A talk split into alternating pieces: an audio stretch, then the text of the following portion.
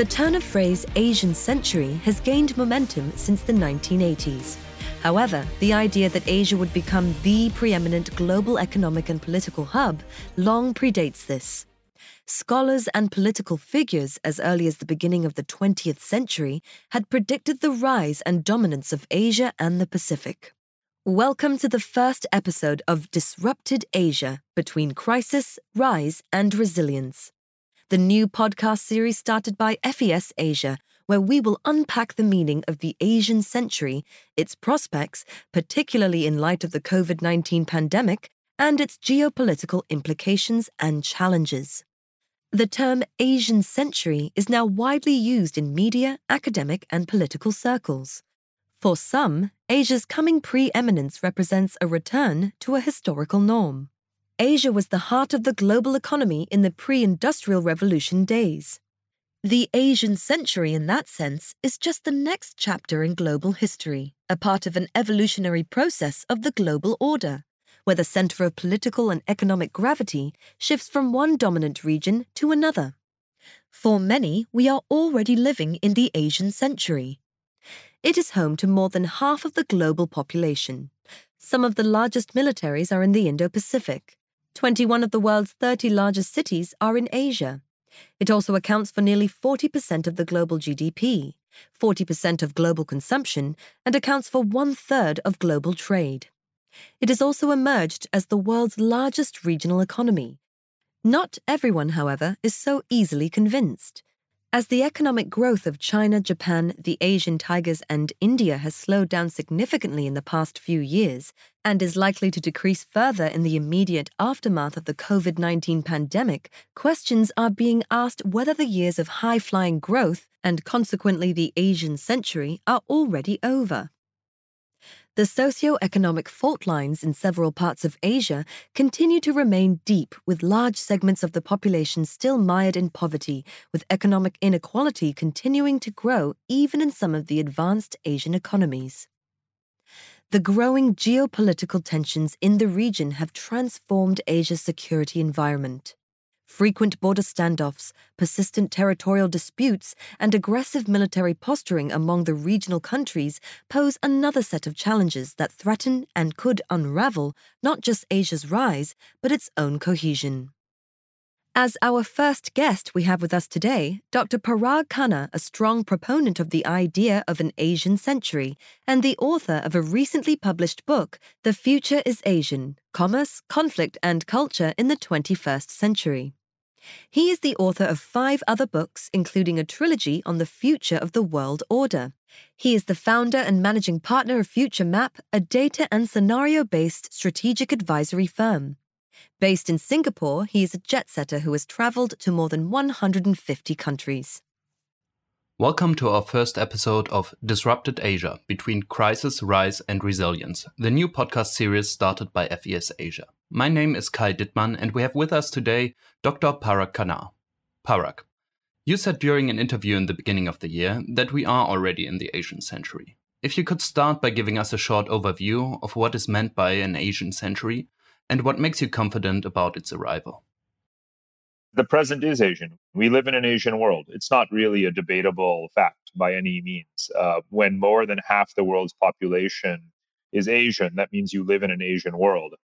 And then the only thing that has to happen, logically speaking, for the world to be Asian is for Asia to become more Asian. It really doesn't matter what people in London or Washington think, quite frankly, right? If most of the world's population is Asian and identifies as Asian, and increasingly uh, witnesses and experiences themselves belonging to an Asian system. And the operative word in, in my book is system, because that is the term we use in international relations theory to, to characterize the density of relations between countries. Asia is becoming a system. Asians trade more with other Asian countries than with the rest of the world. Asians invest more with other countries than they do with the rest of the world. Asians travel more to other Asian countries than they travel to the rest of the world in so many ways, um, Asia Asia defines Asian life, and that is a significant transition, obviously, from the Cold War and the immediate post Cold War period. But it's decades in the making. So first things first, the only thing that has to happen for the world to be Asian is for Asia to be Asian. Secondly, the rest of the world is also being Asianized. And that's a process that has, you know, 40 or 50 years in just the immediate past of legacy because you have massive expansion of emigration of Asians to the United States, North America, and to Europe. So you have Asians are the number one category of new American citizens every year. Now look at the number of people learning Chinese. Look at the number of countries that have China as their largest trading partner. It's 124 countries for which China is the largest trading partner. Only 50 countries have the US as their largest trading partner. So if you look at the commercial influence, the economic influence, the demographic influence, whether it is Chinese, whether it is Indian, whether it is Indonesian, Korean, Japanese, the presence of every single Asian society in the rest of the world has increased. And it is a whole that is greater than the sum of its parts. And therefore, region by region, whether it's North America, Europe, Africa, the Middle East, or Latin America, there is a deepening presence, relationship, and depth of ties with Asia than there was five years earlier, 10 years earlier, 15 years earlier.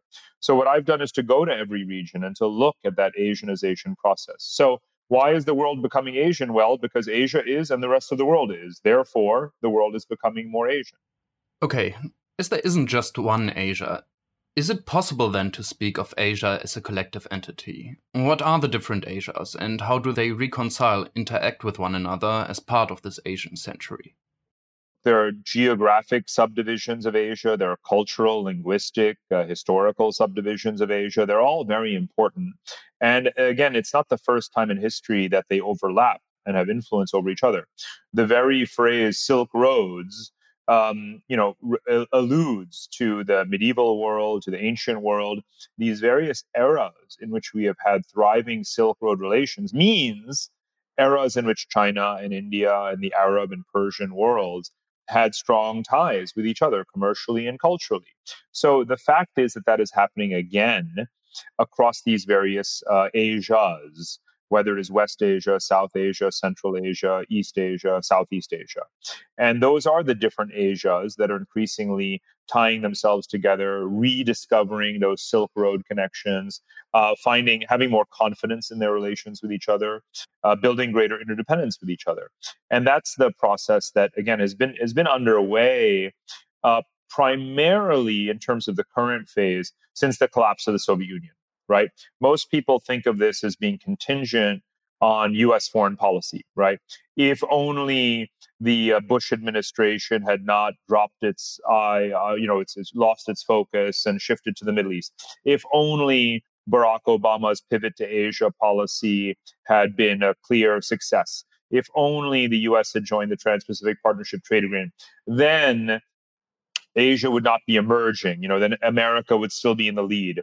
And if you are a structuralist like me, you think of those, you know, contingent policy or, or political kinds of observations as complete garbage, right? Because Asia is rising because Asia is rising. Asia is rising because the Soviet Union collapsed and these countries and globalization expanded, and these countries became the epicenter of demographic growth, of supply chains, of trade and manufacturing. They built up their trade surpluses, their currency reserves, they modernized, they've strengthened their militaries, they've expanded internationally. That's not something that you reverse just because you may or may not like the president of the United States. There's nothing more arrogant and quite frankly stupid than saying that, you know, Asia would not have risen if, right? because of course Asia would have risen, right? You're not going to contain the growth of the Chinese and Indian populations. You're not stopping them from becoming the locus of manufacturing. Uh, it's American outsourcing and Western outsourcing to Asia starting in the 1960s and 70s that helped Asia become Asia. So the notion that somehow um, the US is the center of this process or Europe is, this, is the center of this process is utterly preposterous. So if we want to understand how Asia became Asia, we can look at these uh, at the globalization dynamics that began during the Cold War that really begin with the rise of Japan. Japan is the first major Asian economic heavyweight, uh, not China. Then came the tiger economies, then only came China, and now you have the next. You know, I focus a lot of the book on the fourth wave economies, uh, uh, South and Southeast Asia, from India through Indonesia and the Philippines, and they're also playing a greater role in this Asian system and uh, and globally. So. Um, you know, as far as as far as I'm concerned, Asia's rise is structural, not cyclical. Asia's rise is, uh, you know, really accelerated by the collapse of the Soviet Union, which is obviously something that the West uh, accelerated and helped to to engineer and bring about. So there are many people alive today in Asia, including my own parents, who remember both colonialism and the Cold War. Now, what kind of a leader in Asia would be dumb enough to fall into a trap again of being a pawn, of being a victim, of being a stooge, of playing second fiddle, of being manipulated. There are a couple of countries, sadly, that have fallen into that trap for financial reasons. But that's not a trap that India is going to fall into. It's not a trap that Kazakhstan is going to fall into. It's not a trap that Indonesia is going to fall into. And so, by and large, Asia is characterized by countries that have a memory, an institutional memory of colonialism, the Cold War, and therefore they will never let themselves succumb again. And that's part of why uh, the analogies to the past, such as when people say new Cold War, or when people speak about Asia as being divided between China and America, literally understand nothing about Asian history. You cannot understand Asian history and possibly make a statement like that. At the same time, this newfound confidence of the individual Asian countries has also led to tensions uh, along the borders. So, my question is how much actually this individual self confidence and the autonomy of the different countries leads actually to, to problems within the rise of Asia. So, yes, there are frictions within Asia, and we should be absolutely clear that the rise of Asia does not in any way, shape, or form mean a peaceful Asia. And I, you know, make that point very, very clearly up front. Uh, even before I wrote this book, I spent a lot of my time looking at Asia's geopolitical dynamics. And all of the major disputes and, and World War III scenarios in the world are in Asia between Asian countries. So there's no doubt that the rise of Asia can also be a violent period, no question about it. So the fact is that there is an evolutionary process. Asia is also going through it. And friction is itself the sign that there is a system. In the colonial world, Britain was, uh, India was more tied to Britain uh, than it was to um, to its neighbors like China. Uh, in the Cold War world, and even today, to some degree, Japan uh, sees itself more tied to the United States than to China. Uh, but over time, what we're seeing is that Asians are getting more and more tied to each other. They are expanding in their neighborhoods, and those frictions that they have with each other, such as the China India border dispute, are examples of Asia becoming a system not a loose, not a, an area where countries share geography but no interaction, but rather in a, a, a, system in which they share geography and interactions. And not all of those interactions are going to be peaceful. So the, the fact that there are conflicts in Asia is proof that they are a system, not uh, evidence against it. So the fact is that each of these conflicts will have a settlement at some point. It could be violent, it could be peaceful. But you're not going to have 19 wars in Asia at the same time, right? You will have different conflicts playing out at different time scales between different players and competitors. And they're not really going to tie together in some big domino effect. At the same time, very few of these disputes have been resolved yet. So, if it were easy, it would have already been happening, right? Um, so the question is, why are you so confident that there will come a, a solution and not a stalemate? Because when you look at most of the conflicts, none of them actually have found either a peaceful nor a peaceless resolution. Right. Well, China has, in some cases, going back to the 1990s, settled uh, border disputes uh, with countries in Central Asia, but explicitly not done so with India because it wanted to have greater uh, geographical advantage. It wanted to complete the Western Highway, for example. And the Western Highway is precisely the route that has been used uh, to mobilize Chinese forces to be able to be more effective um, in the disputes in Arunachal Pradesh uh, and in uh, Aksai Chin. And so, what's happening, uh, you know, right now to some degree is a manifestation of China using this infrastructure to probe. But what it did not count on is India modernizing so quickly, building its own infrastructure, mobilizing its forces to resist uh, Chinese encroachment. So, so you know, in that sense, China miscalculated a couple of decades ago. It probably should have simply settled these disputes, um, but it didn't. Now, what is happening is that in pretty much you know most of the geographies where China has been pressing and gaining advantage, the pushback is growing. And the pushback is obviously not just indigenous, right? The Philippines cannot stand up to China.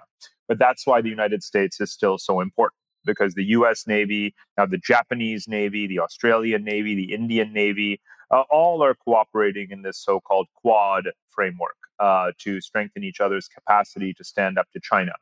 And I think that's very important. That's not quite the same as balance of power. Um, you know, it feels like balancing dynamics, but it's more sort of situational because again you know these countries don't like to speak of alliances it's how to strengthen the resources of the local players in order to resist china because the united states itself does not want to be a tripwire in the conflict it's not putting its forces um, you know uh, it, it's it's expanding its capacity in the region but mostly in, um, in uh, with Japan, South Korea, and Australia. So fairly far offshore, so to speak. Um, it's selling more weapons to Taiwan, but it doesn't want to be the tripwire. This is not Berlin 1960, 61, right? So you know it's about strengthening the capacity of local actors so they can find a new equilibrium with china so that china so that asians can figure out what is going to be uh, hopefully a peaceful settlement of these disputes uh, rather than one in which uh, some of these uh, countries you know get crushed by china because they would get crushed by china right? So the question is how do you avoid that and within this complex system, we now have a devastating global pandemic. What has been the impact of COVID 19 on Asian economies? What are the long term effects on Asia's economic growth, especially given the slow growth that has been recorded in the past few years? Has COVID 19 maybe sharpened the already existing fault lines in Asia? Well, low economic growth is a relative term because, of course, Asia is really the only region that has recorded decent economic growth at all in the last 10 years. Um, now, some countries in Asia have uh, suffered a tremendous setback to their growth. We see a five five to ten percent drop um, in GDP uh, in countries like Singapore, in Malaysia, uh, Thailand.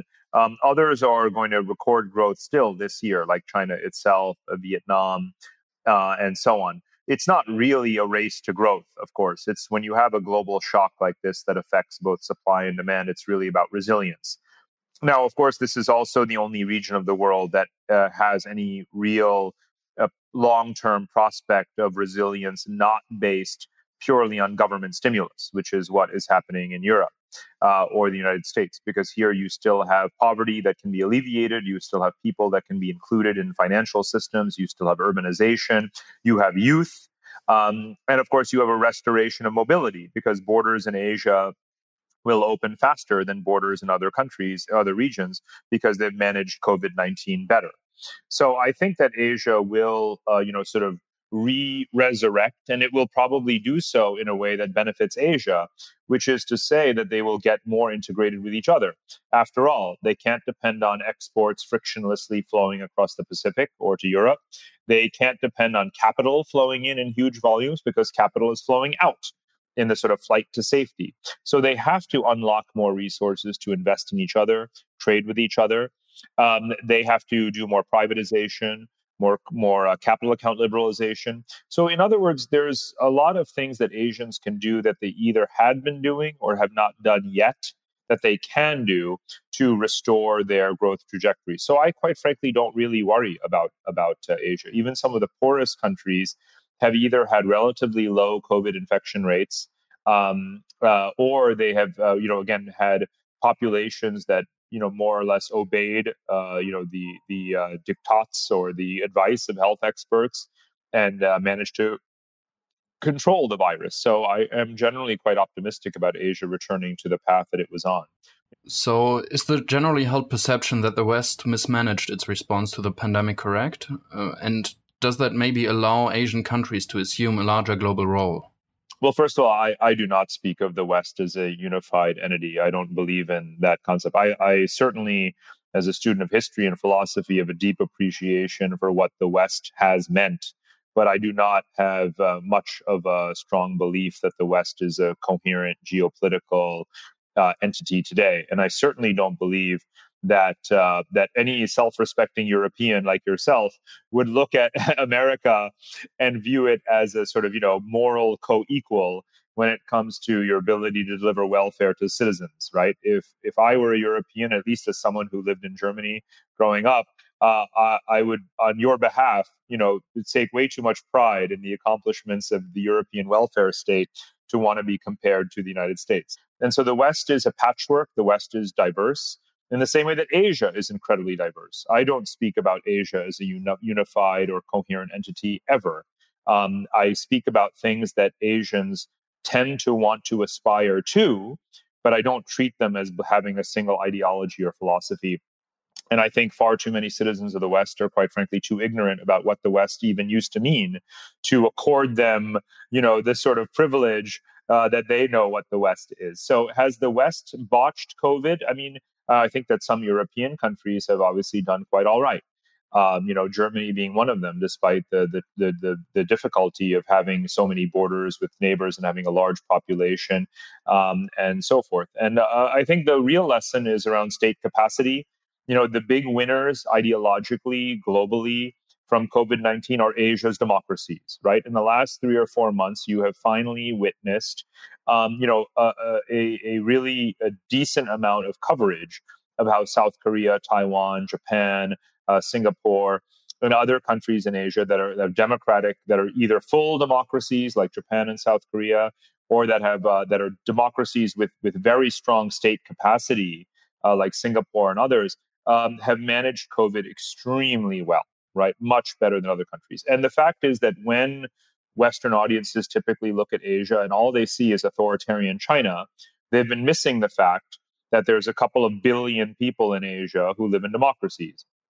Now, I'll put India to some degree to the side because India has, uh, you know, perhaps not surprisingly, not done a very good job with COVID. It's a very poor country with very low state capacity. So the lesson here is that it's not a trade off between a capacity and democracy. It's that the, the, the best regimes in the world have been those that are democracies with strong state capacity. And the two, you know, large countries that fit that that that, that tick the box, that tick both boxes are Germany and Japan right? The two countries with large populations that are full democracies that have very effective governments. Not, I mean, again, I'm, I'm, bracketing out tiny countries. I'm not talking about Denmark and I'm not talking about New Zealand. I'm talking about very populous countries, and therefore Japan and Germany, uh, you know, really stand out as uh, the role models from which I hope that the rest of the world will learn especially because a lot of countries in Asia had the societal and state capacity to follow the medical experts that they can reopen earlier than other countries. So, do you think that it might actually even give give a comparative boost um, when it comes to competition between the regions? Um, you know, in general, that has been my argument, of course, that because state capacity has been improving, and this is something that I document very clearly in the book by looking at countries' rankings in the worldwide governance indicators of the World Bank, where you see a very strong improvement in state capacity across Asian countries, whether they are dem- democratic or authoritarian. So, state capacity has been improving, and therefore it's not a surprise that they uh, handled COVID well. Also, of course, they had the experience of SARS in their institutional memory from 2003. So, does it bolster Asians' credibility that they can do a good job of governing themselves without any foreign kind of tutelage or intervention? The answer is yes, but that was also true before COVID, because if you live here in Asia, you know very well that the Philippines and Thailand and China and Korea and Japan and Singapore and you know basically no country in Asia actually cares what a Western democracy consultant or Western academic tells them they think they should do. Um, again, I'm an American who's been living in Asia for eight years. And to me, this is blindingly obvious. It's only if you actually live in Europe or America and never travel to Asia would you actually think that Asians care what you think. And, um, you know, I hate to say that, but it's also something that I write very clearly in my book. So there's no harm in, in restating it because I'm not just using it as a rhetorical device. It is a direct observation from my many, many years of traveling on Asia. Asians have already you know, studied, copied, borrowed, adapted some of the best practices. When, if you would need to make a prediction for um, the Asian system in five to ten years, uh, what can we expect? Well, the Asian system again is is vast. It's the most you know economically and geographically um, uh, and, and, demographically expansive uh, system that we have in the world today in terms of regions. So many things will happen in this system as it evolves. For example, things that happen in Saudi Arabia are part of the Asian system. Most of Saudi Arabia's oil and gas, the same with Kuwait and others, flow east do I expect, for example, that Turkey and Iran and Saudi Arabia will all continue to tilt more towards China, India, and other Asian countries? Yes, absolutely. So that will be one thing that happens in this Asian system. Will there be a uh, potentially a conflict, but some kind of a settlement, peaceful or violent, of disputes? Like South China Sea Islands, or will there be a resolution to the status of North Korea? Yes, I also think these things will happen within the next uh, 10 years. Um, will China, in some ways, accept the fact that it cannot be a unilateral hegemon across Asia and instead accept uh, the uh, the growing role of other powerful Asian states uh, like India or Japan, Indonesia, Korea, even Russia, as countries that, in the case of Russia, right now are very pliant towards China, but are also very suspicious of China. So, will China realize that it has to move from a very hierarchical vision of its role in the region towards more, one that is more consistent with Asian history, which is more of an equilibrium model. Um, yes, I believe that that is possible, but not necessarily likely. It really depends on who's in power um, in China. So there's some some things that I can feel relatively certain about, and there are other things that are still big question marks. Thank you, Parag. It was a pleasure talking to you. And Thank you for taking the time and for your insights on the Asian century, the impacts of the COVID pandemic, and the road ahead. This was Parag Khanna, author of The Future is Asian. Thanks for joining us for our first episode of Disrupted Asia Between Crisis, Rise, and Resilience.